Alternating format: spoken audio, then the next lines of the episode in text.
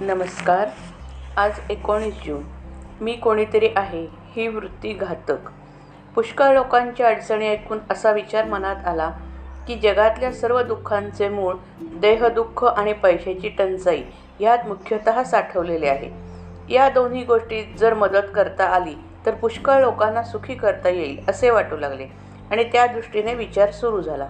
पैशाचा विचार करता असे दिसले की आपण लंगोटी घातलेली जवळ पैसा नाही आणि त्याचा लोभही नाही. आता दुसऱ्याला पैसा द्यायचा म्हटले म्हणजे त्याचा प्रथम आपल्या ठिकाणी लोभ उत्पन्न केला पाहिजे.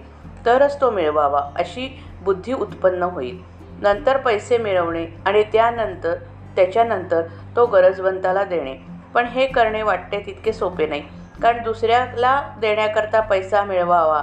म्हणून जो लोभ प्रथम आपल्या ठिकाणी उत्पन्न केला तोच पैसा सोडताना आपल्या आड येईल आणि दुसऱ्याला पैसा देण्याची बुद्धी मारेल. म्हणजे परिणाम असा होणार की दुसऱ्याला पैसा तर देता आला नाहीच पण आपल्या ठिकाणी मात्र आधी नसलेला पैशाचा लोभ उत्पन्न झाला. यात दुसऱ्याचे काम तर नाहीच आणि स्वतःचे मात्र नुकसान झाले. दुसरी बाब देहदुःखाची. ज्याची देहबुद्धी मेलेली आहे त्याला दुसऱ्याच्या देहदुःखाची जाणीव होऊ शकत नाही. म्हणजे दुसऱ्याचे देहदुःख नाहीसे करावे अशी बुद्धी होण्याकरता स्वतःच्या ठिकाणी देहबुद्धी जागृत करावी लागेल. समजा इतके केले आणि दुसऱ्याचे देहदुःख निवारले तरी त्याला पुन्हा देहदुःख भोगावे लागणारच नाही. असे कसे होईल? आज झालेली पोटदुखी बंद केली तरी कालांतराने त्याला ताप किंवा इतर आजार येणारच नाही.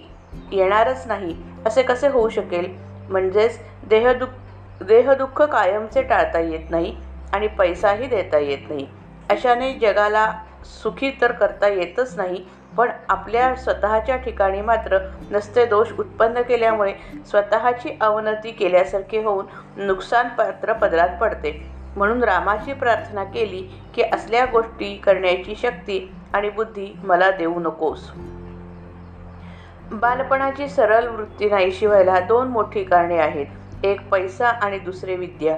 दोन्हीपासून मी कोणीतरी श्रेष्ठ आहे ही वृत्ती उत्पन्न होते आणि ती घातक असते. मी कोणीतरी आहे असे वाटण्यापेक्षा मी कुणाचा तरी आहे असे वाटणे हिताचे आहे. जगातले अत्याचार अनिती अधर्म असमाधान या सर्वांचे कारण हेच की मनुष्य जास्त लोभी झाला आहे. ज्या देवाची ज्याच्यावर कृपा आहे त्याला तो पोटापुरता पैसा देतो. पण ज्याची परीक्षा पाहिजे त्याला भगवंत जास्त पैसे देतो. आपल्याला हव्या त्या गोष्टी देण्यामध्ये भगवंताची खरी कृपा नसून असेल त्या परिस्थितीमध्ये आपले समाधान टिकणे ही त्याची खरी कृपा होय. श्रीराम जय राम जय जय राम.